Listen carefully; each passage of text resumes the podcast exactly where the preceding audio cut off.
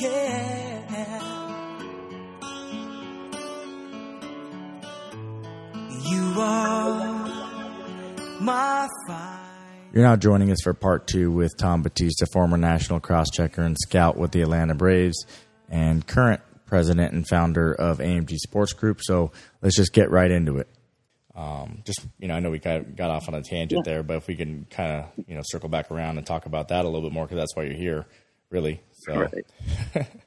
right, right. No, I mean, honestly, I'm, I'm here for the same reasons that you were just saying. I care. Like, um, uh, for all the people who are doing Zoom, I wish I had stock in Zoom before this happened. Right, I didn't even know what it was. I never, heard, I never heard. hey, I'm doing a Zoom call. Everyone's like, hey, how about a video call? Hey, want to FaceTime me? Hey, we're Zoom. We got a Zoom call at two thirty. I'm like, okay, so Zoom again. Zoom is really picking up. Well, then they've people have really taken a good opportunity to like, like you do, like you know, CBA is doing Zoom stuff because they want to train with with uh, they're not even kids. Like you're all the guys that are in your program are like impressive young men that are good student athletes.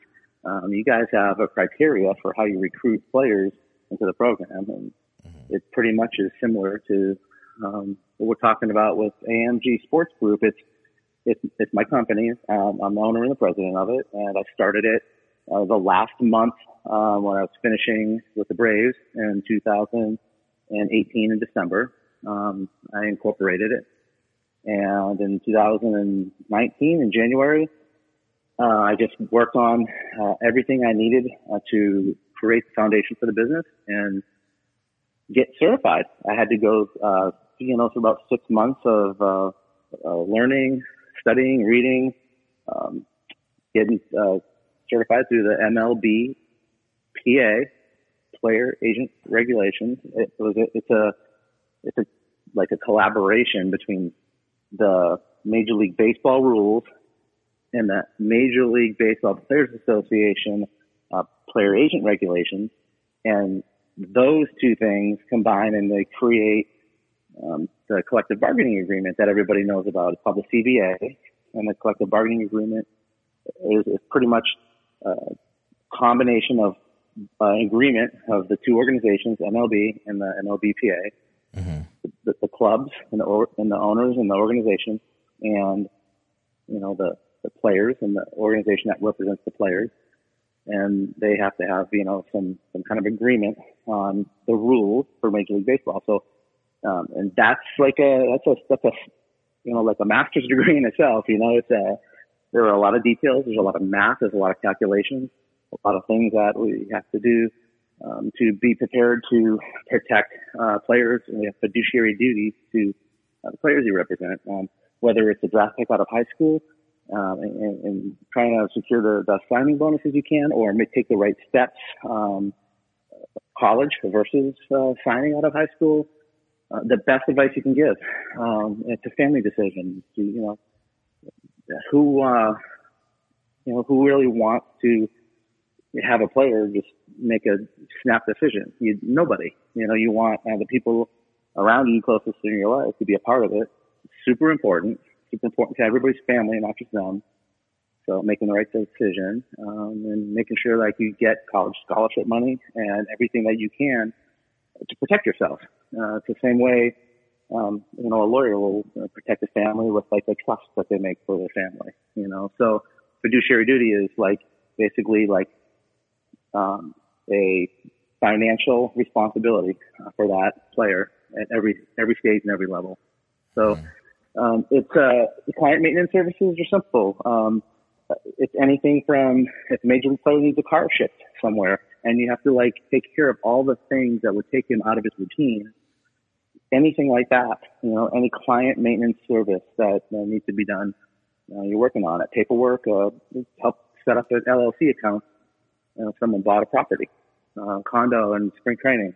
And that's, you know, going to be my new home now for the next however many years, as long as I'm able to play, uh, things like that. So, you know, for those reasons, it's, uh, it's um, like legal, but you also have to know when to ask for help. So the Players Association has general counsel, assistant general counsel, very, very impressive, um, lawyers. And, uh, these guys, uh, they know all the tricks. You know, they know all the things that, you know, you could miss. and they're they're superstars in what they do. Super impressive. Um, I wasn't expecting it, you know, when I first started looking into it, and then when I decided to make that change, um, I had already incorporated AMG Sports Group before I even, um, you know, signed up for uh, certification exams, you know, six months in advance. And then when I started going through the process, I was really surprised and very happy to see that players are um, represented by more than just a person or a sports agency. It's an, an embodied system. It's pretty cool. Mm-hmm. And it made me feel real good about all the players that are in the minor leagues major leagues and, and the guys who are aspiring to do that. So gave me a lot of confidence, made me feel very, very happy because like I said, as a scout, I was always on the player side. Uh, I always went to bat for them. you know, I just think that all the scouts are, are probably, I can't speak for uh, very many of them, um, you know, but there's a handful that I know for sure have the same feeling as me. And I have a good hunch that most of them do. They, the scouts love the players. You know, they, they go out there and they fight for them. All the scouts out there. Uh, these guys are hard workers and they put a lot of time in and they put a lot of effort in. And, um, you know, they're, they a lot of pride in what they do. so I understand how hard it is in scouting to get players. And, you know, you have to understand your management. So, you know, I'm, I'm like kind of on the other side. I always thought, oh, those agents, I don't know, man. I don't know if you can trust them. What, did, what exactly did they do? But as, um, you know, as I continue to uh, scout for, you know, another five or 10 years, uh, I realized, hey, those first 10 years, maybe I was skeptical. And these last 10 years, I learned a lot about the industry, you know, so I guess, um, you know, on the representation side, um, the only guy that has signed and part of the organization is Christian Yelich. Um, and other than that, um, I think I was telling you um, yesterday that um, transactions in Major League Baseball were frozen on uh, March 28th. So all uh, the negotiations that I'm doing with a few players right now, uh, other than the, some minor leaguers that have come aboard, those other players in the major leagues, you know, there's uh, uh, right now everything's off the record until transactions open up and we can actually uh, designate players uh, legally through the PA. Um, so everything on my end is frozen as well. You know, yeah. so well, it's different. You know, Christian so, Field was yeah. last year. So. Yeah. So what we'll have to do then is when you're able to be more outspoken about that aspect, you know, we may have to get back on again. Yeah, no, I'll be excited to, to say, hey, look at we just signed this guy and this guy, Babe, and then these Babe two Ruth? guys here. Yeah, yeah, Babe Ruth under contract. Uh, he wouldn't, Babe Ruth wouldn't be able to. Uh, he would he wouldn't make it to Double A if it was in this era. Probably not. He'd, he'd be on a no chance. Right nah, the average fastball back in Babe Ruth's day was like 84, 85 miles an hour, 10 miles an hour slower, and his bat was super heavy. It was a different game. He, he didn't have a plus body either. He wasn't exactly. Yeah, you know, it depends on, you know, I, you know, I gave, I give guys a, you know, uh, a little bit of extra credit there. I don't, I saw I saw your body generate from your your playing days to your post playing days, and I was actually happy to uh, happy to see you eating better because I beat you in the 60 yard dash uh, with flip flops on. I remember one day, and that was coming that was coming two years off of an All American still on base season for you at San Diego State. A lot, so, a lot can happen in two years. You made me feel fast. a, lot can happen in two years, and you had rainbows on, and I had those cheap like uh, the you know from the ABC store in Waikiki sandals on that just those things are made out of out of like the cheapest yeah. rubber, cheapest. Plastic. No, no, no. I you you don't remember? I blew a tire out and one of my sandals came broke, and I still crossed the finish line. Yeah. No, I mean you, you're athletic was, though. It, you move well. Yeah, sneaky. I like to pretend I am. You made me feel fast that day. And it wasn't one day. It was like one night in the middle of the night. It was, almost, it was almost daytime to watch again. the Patriots. It was almost daytime again. that's right. What, that's that's true. that's funny. Um, but that, but so seriously, with uh, yeah, recruiting Babe Ruth, um, yeah, that's the goal. You want to get the best players that you can. The problem is, mm-hmm. you have to, you really have to go back and get the best person and player combined. If in in the AMG Sports Group philosophy for sure. We're not. It's not looking for just anybody who's looking to be represented by somebody. Right. Um, it has to be somebody that has the same integrity and Yeah. the same values. And if you know, It's gotta fit. you it's gotta fit your culture. You know what you what you guys want to exemplify. Yeah, yeah, and you know, I heard from our uh, not totally off topic, but when I was with the Braves, I think it was 2006 or five or six. It was 2006 um, because it was before um, it was before Freddie Freeman's draft in 07. and my, my scouting director knew I wanted Freddie Freeman really bad, you know, and so they were giving me a hard time, and they were the doctor was having like you know one-on-one conversations with me, like he was trying to, to explain to me like he's getting in my head and seeing if I'm smart enough to draft the guy, the right guy, or something like that. They were playing games and a little bit of fun, but it was, it was real serious too. But one of the best things I got out of this little process where they were like razzing me about if I was really right about Freddie Freeman's makeup is he said, the doctor said, I've done, um, right now, this is like my 19th year studying this phenomenon, but, uh, Major League Baseball scouts and the amateur scouting department for the draft, uh, have a tendency to like players that are like themselves. So we have made a, a super strong effort to try and recruit players. I mean, I'm sorry, scouts that have integrity, loyalty, work ethic, uh, values, um, aggressiveness, um, smart aggressiveness, like things like that. Things that really matter. Things that uh, everybody that would be listening to your podcast like would would probably have because if they're part of your program and they're a player in CBA or somebody in, in an extension of that, it's it's all a family. All the baseball players out here that are serious about themselves are like that. Um, so the end of the story is they're they're basically trying to tell me, yeah, I don't think we can take Freddie because you're not that kind of guy. so they they got me for a minute, and then I stopped believing on them. And I stopped believing them actually after we picked Freddie. Oh, you know, he turned out to be okay. yeah, yeah, and he had those qualities, and I, it was a it was a it ended up being for all the you know razzing that I took, it ended up being a compliment that they they took him because that means that they were saying that they believed that I had similar qualities and and, and similar values, I should say. Yeah. Um, yeah, Well. I didn't hit like Freddie, but I had the same the same off the field values, maybe. You know, so Well, I think it's a fun uh, process, a learning process, and that's for the AMG Sports Group way is just uh, it's simply that. We were just um, we're just trying to do everything you can to put the player in the best environment to succeed that he can do, whether it's um, off-season workout conditioning programs. It- it- you know, negotiating is like it's, it's a sexy way of like saying, "Oh, this is in the movies." You're negotiating some contract, but that's it's one facet of you know one day out of like five, six, seven hundred, eight hundred days, and then those other days there are other things to do that aren't as you know um, glamorous, um, but they're super important. They mean a lot to the player. They mean a lot to the players' wives, girlfriends, families, moms, and dads. Uh, they just they they want people who are going to be there for them uh, for all these uh, legal issues. And um, if uh, you know I need help with something, um, this company uh, we have you know we have lo- um, two lawyers and uh, a couple accountants and people like that. So we can outsource anybody that we need to. So with marketing and endorsement uh, procedures, uh, we can go to a marketing company, and uh, it can be a bigger company for a bigger client uh, with a bigger endorsement deal, and their Rolodex is deep.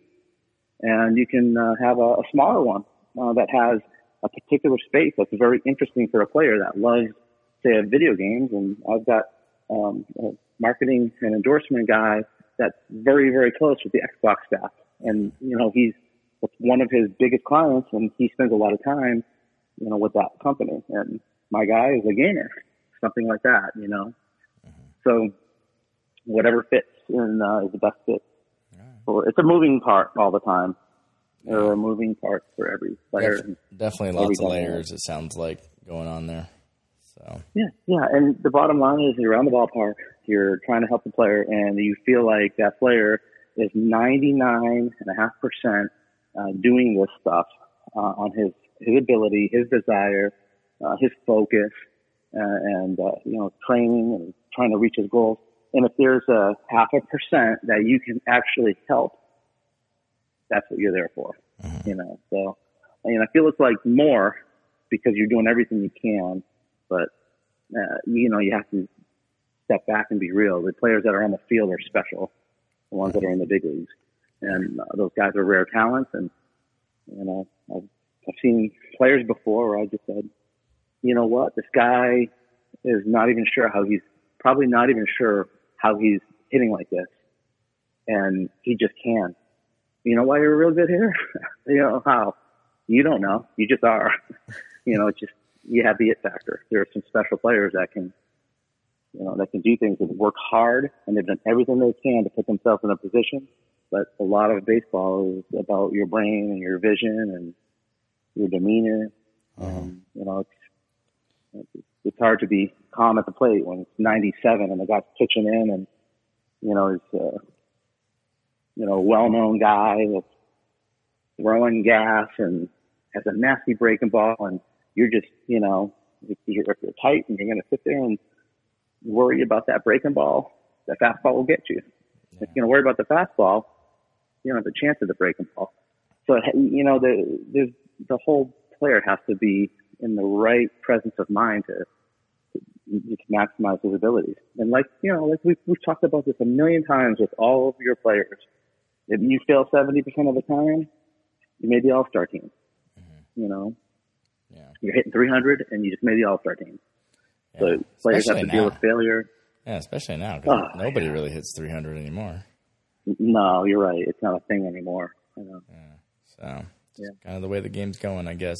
But yeah, you know the pitching lifespan. If you look at Roger Clemens, he had like a 23 year career and he just dominated every year. And then, you know, 20 years later, guys, you know, you know how, how like eight years is their window. Doing 10 or 12 years. That's, that's awesome I, because it's getting a, harder to, for guys to get their pensions now. Yeah. I have a theory. I have a theory about that. I mean, we don't have time. We don't have time to go over all that, but I do have a theory about that. We could probably yeah. go over that the next time. And uh, yeah, I'm not surprised that you have a theory. I do. I do have a theory. Like, think about it. Like, just go back to like even when I was because you remember, you know, the early perfect game days, right? That's when I was coming up through the whole you know amateur baseball scene and playing travel ball and high school ball and all that stuff. But no nobody, and I mean like nobody, got Tommy John back then.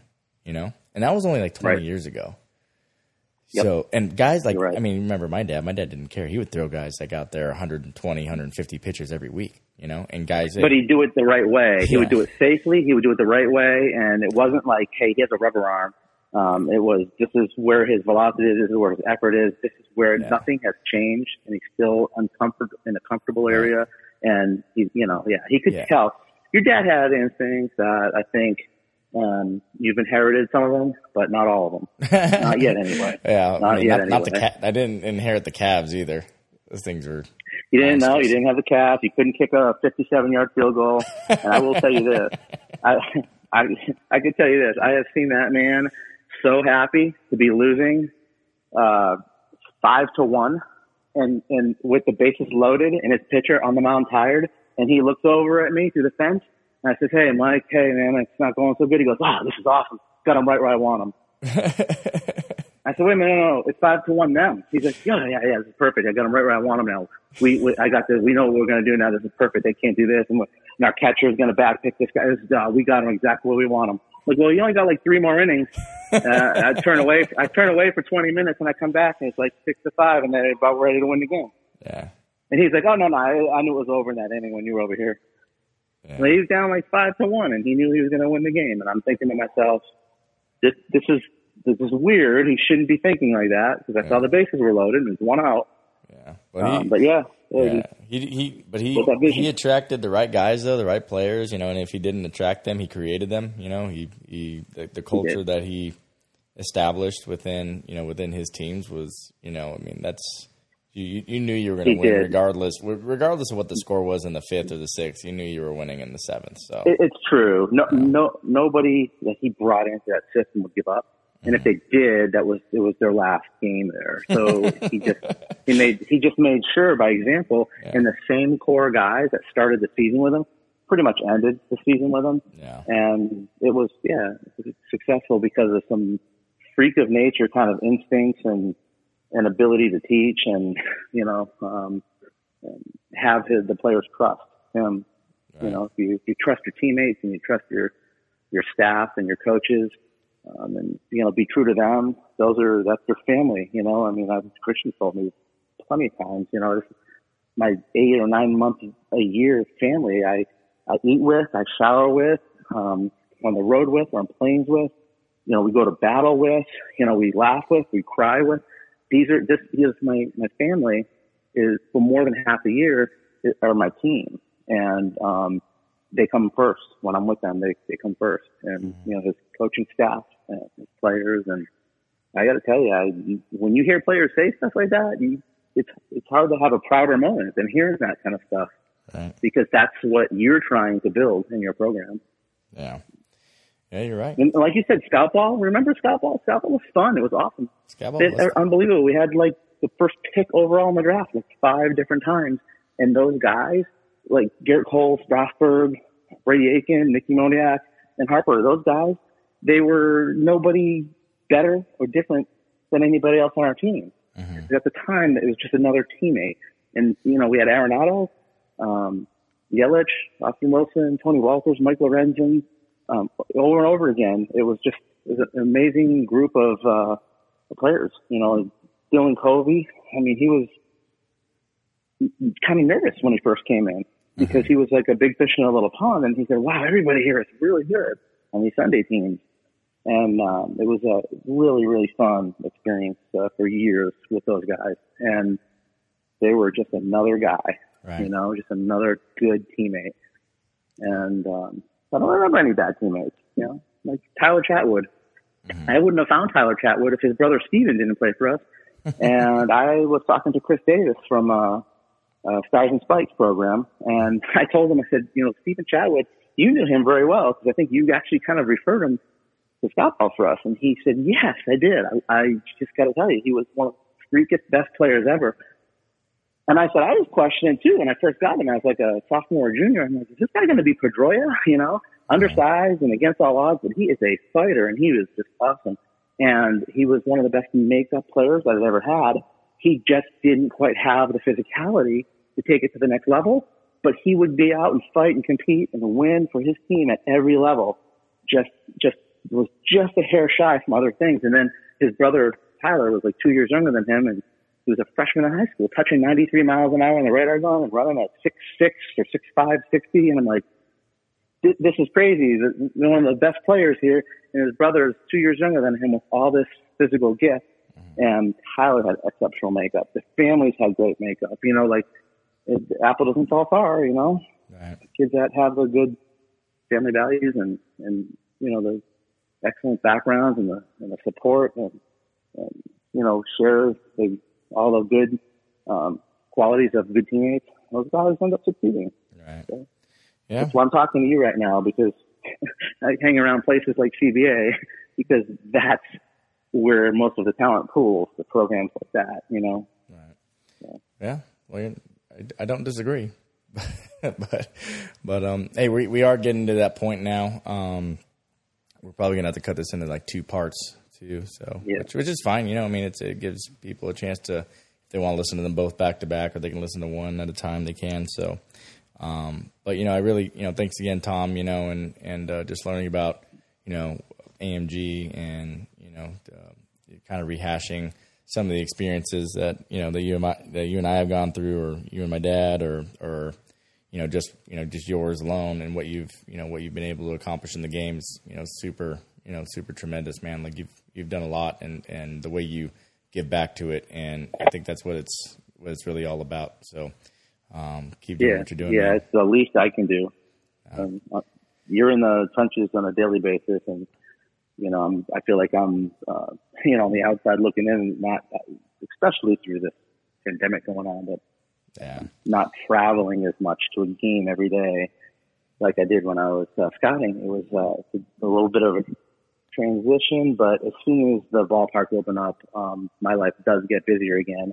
I just am gonna miss the grassroots stuff. I'm going to miss going to the high school games, to the to the travel ball, baseball games, the club org games. It's going to be uh, something that I'll have to uh, I'll have to get adjusted to and just come when I can. But uh, that's the one thing I'll miss is what you guys are doing is you know tenfold and. It's the unrecognized stuff out there that people don't always recognize and give credit to. So, yeah, I appreciate what you're doing, and every player seems to come from there. Yeah. Well, so I know two guys in you know in uh, my corner over here have been there. So yeah. Well, you're always more than welcome to come by the field when we're out, when we're allowed to play again. So come hang out. Oh, I, yeah. And you know, we actually start practicing. We started practicing before all this uh, began, like a little bit closer to where you're where you're out of over in the valley. Um, yeah, we're uh, in, either in Encino or Northridge area.